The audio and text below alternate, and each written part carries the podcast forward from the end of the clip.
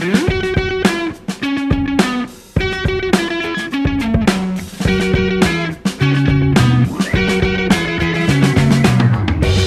right.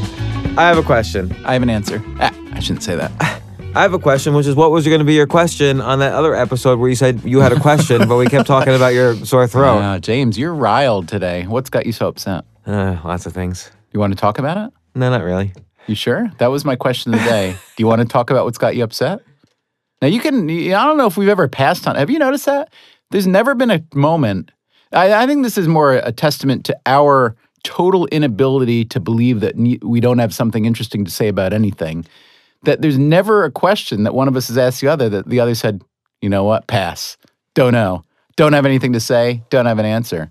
We Uh. are just full of it, but proudly, we are ultra crepidarianists. What's a crepidarian? Is someone who likes crepes An ultra, an, with apricot jam? an ultra hmm. crepidarianism is the practice of talking with seeming expertise about something, even when you don't have expertise. It's about transferring Okay. a real expertise. Here, so, here's here's my question. When does that not occur? Because you even look at like every area of science, those areas are completely updated every 15 to 20 years. They don't even look like they looked 20 years ago. Economics being a great example. wait, when does what not occur? People talking outside of yeah, their ex- well, areas of expertise. who is an expert?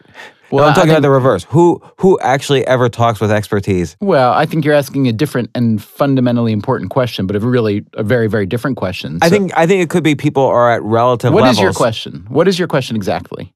Uh, In this Rephrase the question, please. what constitutes an expert so that they can talk with authority. Now, I think, uh, and just to partially answer, I think there's relative value. So if you're really bad at golf and you have a golf trainer or coach or whatever you call it, they'll probably make you a better golfer and you can measure that.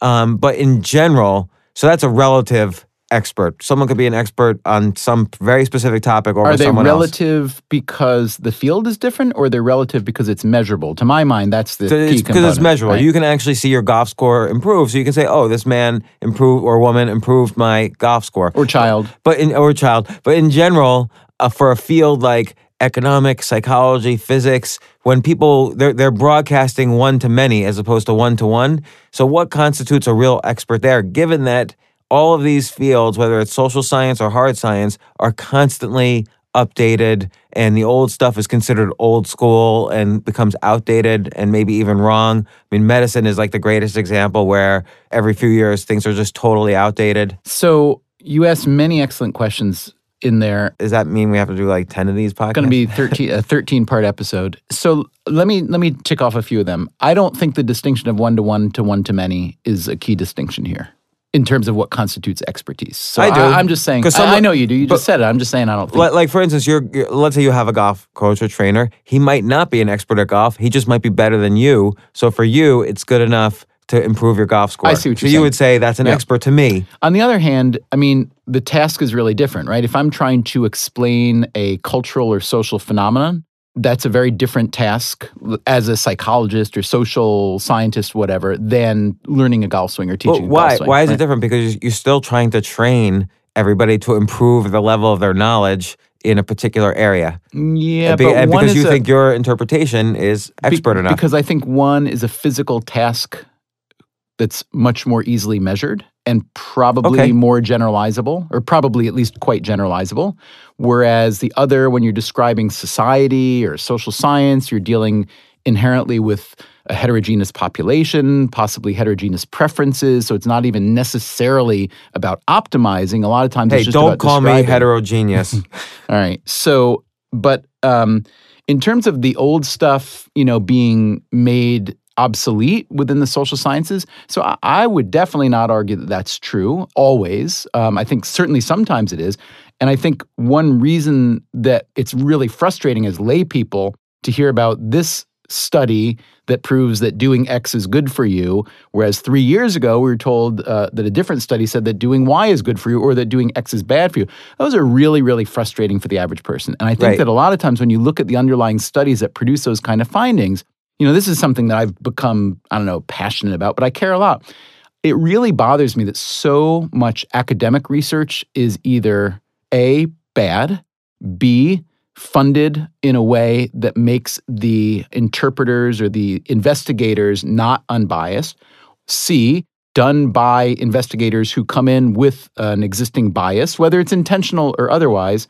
And D, done in such a way that really just shouldn't be considered legitimate, where it's not a big enough sample size or the experiment itself was not. So isn't it, isn't this kind of my point then? Like, so if you look at the authors of these papers, they're all they all have the letters PhD at the end, and that's what society usually considers an expert to be.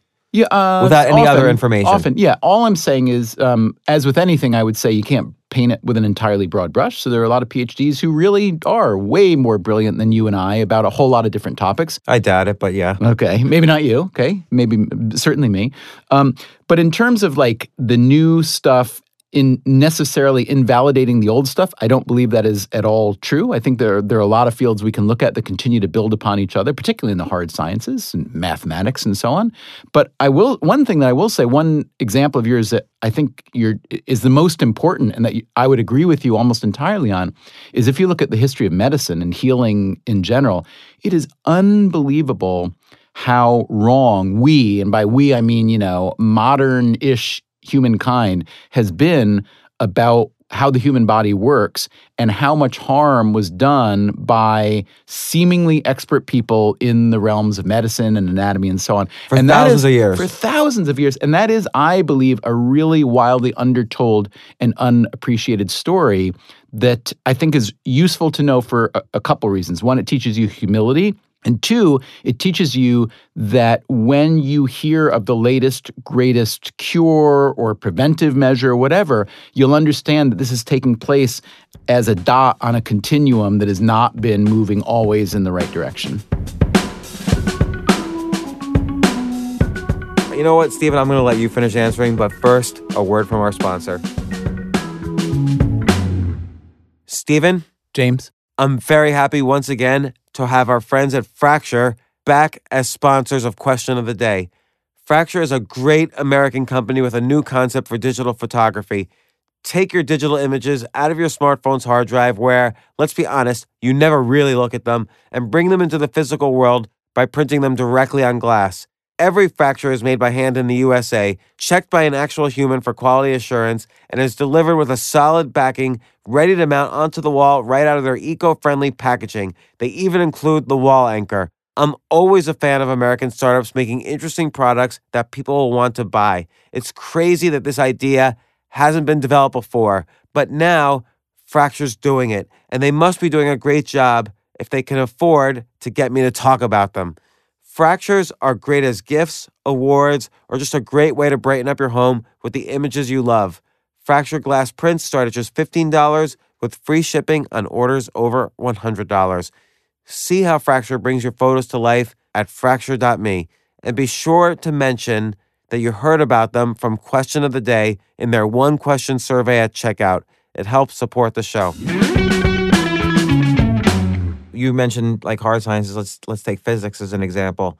Certainly, quantum mechanics builds upon Einstein's work, but it also I don't want to say negates it, but kind of uh, reduces the importance of Einstein's work because it says, look, there's something you missed in understanding what the universe looks like. And then Einstein's work did that to Newton's work. Not that all of Newton's work goes away, because at a basic level, it largely works, but it still missed kind of some understanding of, of the universe that, that Einstein picked up on. And then many people rejected it at first, and the same thing with quantum mechanics. Even Einstein rejected quantum mechanics, but now we know through experiments, oh, quantum mechanics probably hits on some questions that Einstein didn't think about. So there's a case where physics, even like the hardest science, who's an expert? Was Einstein an expert if he totally missed quantum mechanics?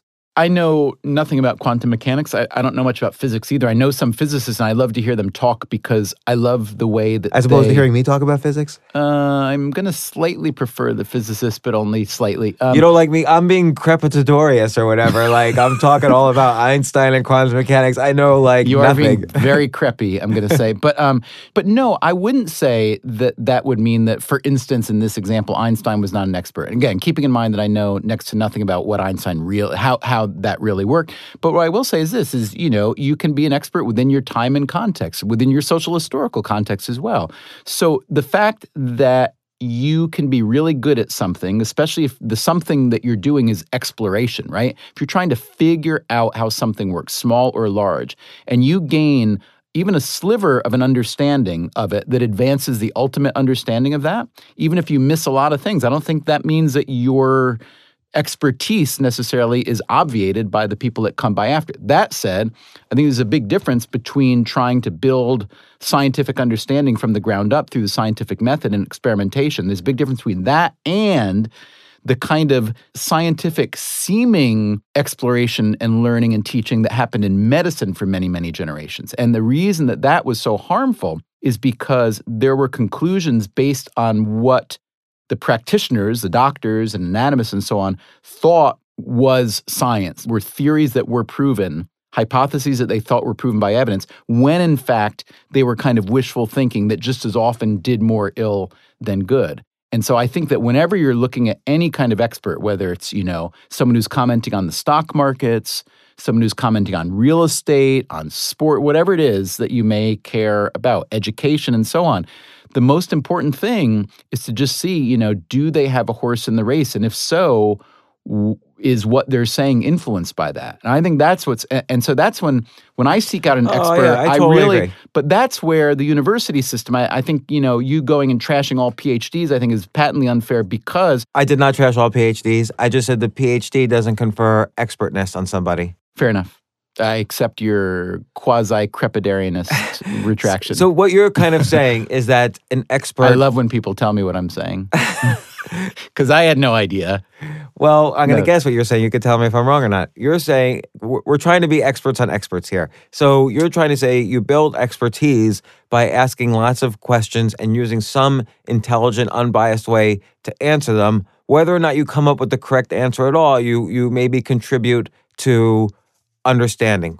You know, just by that just by a- asking the question and, and doing some work, pushing the envelope, as you say, a, a little bit further, Pushing the outside of the envelope. Pushing the outside of the envelope. So I agree with you up to the point. I agree with you entirely up to the point where you say that just making an effort makes you an expert. So because I think in the common understanding of expert, it means that no, you're kind of a master of your line of inquiry. but define um, effort. I think I think you you said specifically it's like asking questions Sure. and exploring them. Let's say through the scientific method or whatever, or Yeah, just but you looking got to them up work in a hard and come up with a lot of good stuff in order to be an expert. That's all. If you take hundred people who are all trying to answer, what's a what's a question that you have as of today, a pressing question about the way the world works or society or politics or climate? Just come up with, make up a question. All right, how to how to stop terrorism. Okay, how to stop terrorism. So you take 100 people and you put them to work. You say you have absolutely unlimited access to any kind of data at the very least um, that that you could imagine, and I want you to try to come up with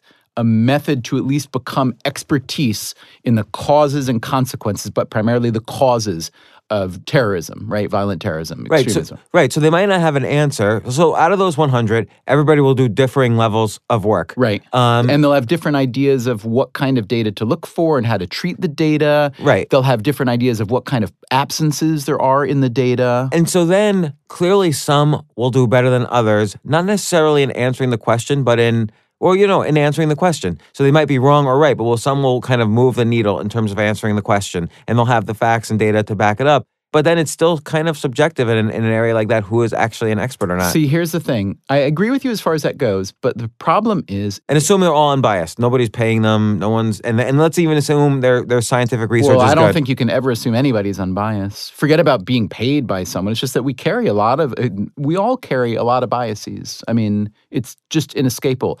The more aware you are of that fact, the better I think we are at dealing with them. But here's the problem we won't really be able to judge necessarily the value of an expert in the moment that they're at their peak because a lot of processes take a long time to play out. Well, also another thing is since no one's ever seen the answer before, if someone's pushing the outside of the envelope, it's going to look wrong to everybody. Right. Which is why which has happened throughout history, particularly in medicine To- or, and in physics. and all kinds of right that's a great point and, and usually i don't know about usually but very very very often the people who come through with the most remarkable breakthroughs are not only considered to have not come up with a, a viable breakthrough but they're considered they're treated like they're nuts so I would say asking questions is good.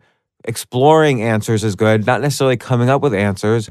And of course, listening to the question of the day podcast is great because that's all we do is ask questions and then we get all crepidorious on everyone.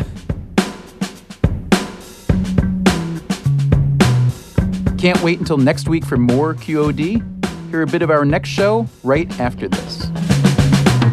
Thanks again to Fracture for sponsoring today's episode. Fracture wants to bring your digital images into the physical world by printing them directly on glass. Fracture glass prints start at just $15 with free shipping on orders over $100. See how Fracture brings your photos to life at fracture.me and be sure to mention that you heard about them from Question of the Day in their one question survey at checkout. It really helps support the show. Thanks. We've got another great question on tap for next time. Take a listen. I find that I don't really have a good BS detector when I'm meeting new people. And I think actually you do have a pretty good BS detector. Like I see you analyze other people and, and you kind of make a quick judgment and it's usually correct. How do you think I can develop a better BS detector in my life? Question of the Day is produced and mixed by Nathan Rossborough with Allison Hockenberry.